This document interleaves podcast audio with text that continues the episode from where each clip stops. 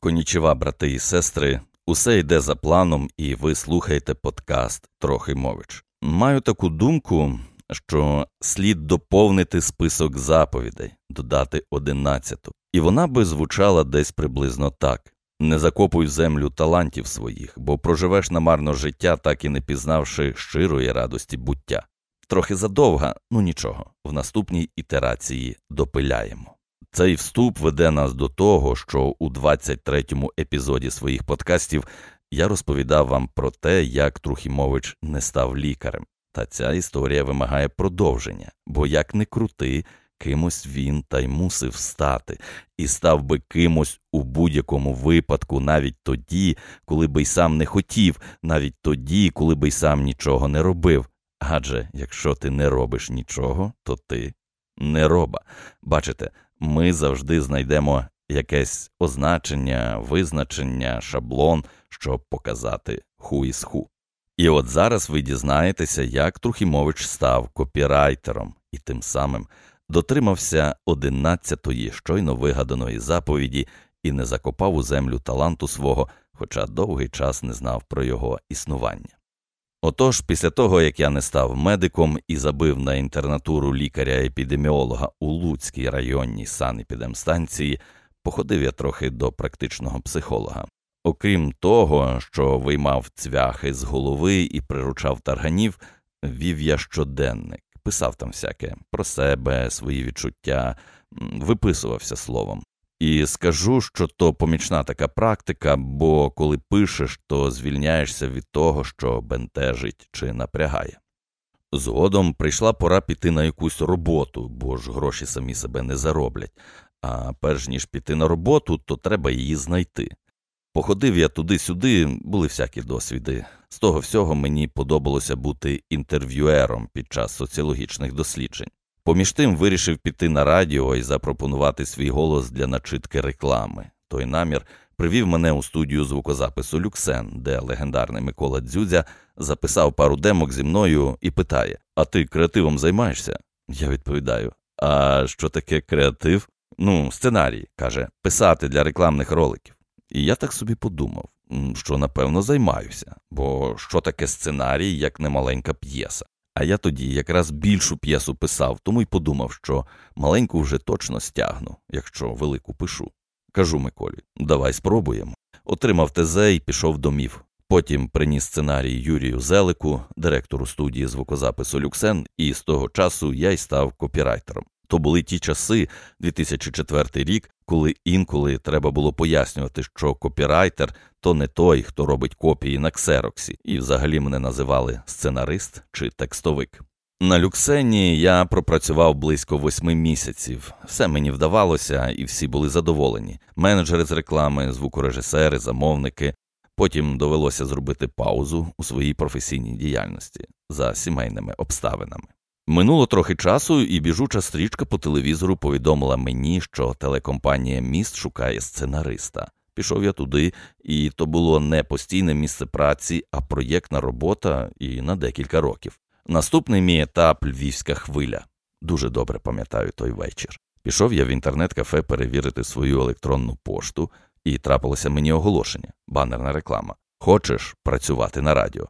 Звучало так запитання. І я вам скажу, що той банер світився, ну прям буквально. Ясно, що світився він тільки у моїй голові, інші того сяйва не бачили.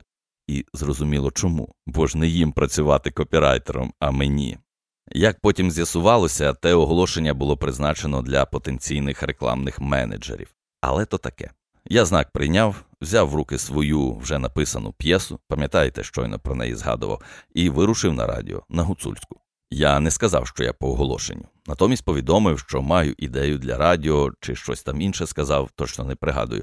Мене провели до Руслана Огнистого, редактора ефіру. Кажу: «Ото маю п'єсу, давайте зробимо радіоверсію». Руслан подивився на мене так трохи співчутливо і нічого не сказав. «Ну, а що тут скажеш? Приперся чувак на радіо, давайте п'єсу робити». Наївний.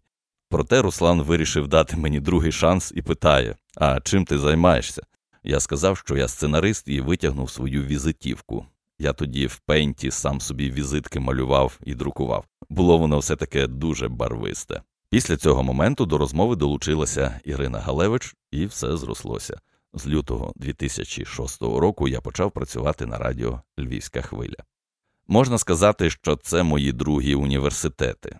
Між написаннями сценаріїв я шукав інформацію в інтернеті про рекламу і про копірайтинг. На якомусь етапі моєї самоосвіти зробив я собі таку ментальну карту, де зобразив основні принципи реклами, компактно представив усю логіку, щоб під рукою була своєрідна шпаргалка. Якось під час розмови з клієнтом дістав я свою мега-карту і роз'яснюю йому, що потрібно, аби реклама була ефективною. Бо знаєте, як то буває? Ти питаєш, хто ваша цільова аудиторія, а у відповідь чуєш усі, крім привокзальних бомжів. А він мені каже, а де таке взяти? І тут я подумав, що якщо це комусь цікаво, то це можна продавати. Класика, попит породжує пропозицію. Але ж я не буду продавати один аркуш, хоч і А4 формату. Почухав я тоді свою макітру і почав діставати зі своїх папок на комп'ютері усі свої конспекти і доповнювати оту карту.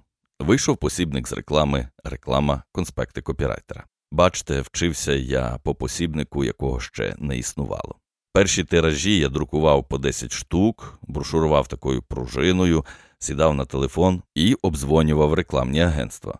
Добрий день, вас вітає Сергій Трохимович, працюю копірайтером, маю посібник з реклами, коштує 30 гривень. То вже згодом, у 2009-му посібник вийшов друком у літературній агенції «Піраміда», і треба було придумувати майстер-клас, щоб презентація книги була цікавою та корисною. З того всього мене зацікавило те, що, по суті, я не ставив собі мети стати копірайтером, написати книгу чи почати викладати. Хоча ще в медичному університеті я чітко знав, хто такий копірайтер і чим він займається. Але якби мені сказали, що працюватиму копірайтером, то не повірив би, чи принаймні дуже би здивувався. І взагалі, коли мене питають, як ти бачиш себе через 5 років чи 10, я ніяковію, бо не знаю і відчуваю себе трохи неповноцінним, адже... От всі інші знають, цілеспрямовані такі, а я от туплю. Цим я не хочу сказати, що цілей ставити не треба. Бо як не крути, а ціль є. Написати сценарій, вивчити рекламу, провести майстер-клас, укласти посібник. Взагалі, якщо добряче поміркувати, то процес сам по собі є виконанням великої кількості простих, десь навіть механічних чи автоматичних цілей або завдань. У моєму випадку я просто робив те, що мені подобалося, що вмів, і мені за це платили гроші.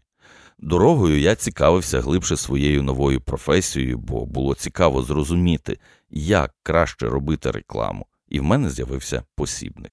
А вже посібник привів до викладання, в тому числі в Українському католицькому університеті. Хоча з університетом було таке, що десь в 2009 чи 2010 потрапив я якось в приміщення УКУ на Свінціцького, роззирнувся довкола і подумав, що, напевно, гарно було би викладати в цьому університеті. У 2012-му мій задум, чи то моя мрія, втілилася у життя. Не знаю, чесно кажучи, як це все підсумувати, але мені видається, що завжди є той власний шлях, який підходить саме тобі, і він не те, щоб легкий чи легший, а скоріше природний, і він сам допомагає тобі рухатися. Про щось схоже розповідає Олександр Блекгора, записав з ним 20-й епізод про органічний розвиток. Втім, зважайте на суб'єктивність моїх спостережень та висновків. Ви слухали подкаст «Трохимович». Ми говорили про те, як Трохимович став копірайтером. Якщо хочете зробити добру справу, підтримайте наш подкаст на сайті crespo.com.ua.